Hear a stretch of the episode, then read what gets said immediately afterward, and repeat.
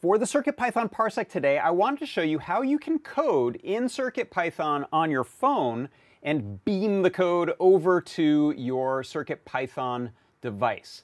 So what I'm going to do is I have a Circuit Playground Bluefruit, and I'm going to go ahead and power that up. I have a little battery on there. Uh, and you can see I have paired this device with my phone. So it shows up inside of File Glider, which is an app for iOS.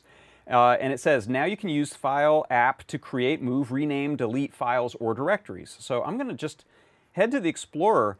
This is now showing me the contents of the microcontroller. And you can see there's no wires, right? Nothing is connected. It's all magically beaming through the air.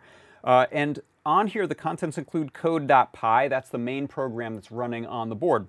Right now I have this uh, 5 NeoPixel rainbow running, and all I'm going to do is adjust the code on the phone here to say I've got 10 NeoPixels. I'll hit save.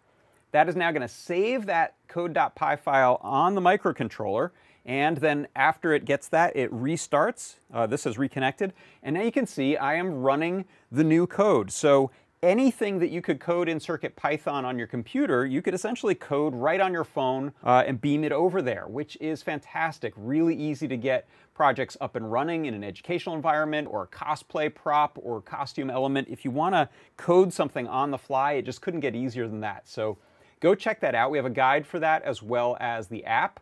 Uh, and that is how you can code for your Circuit Python device using Glider. That is your Circuit Python Parsec.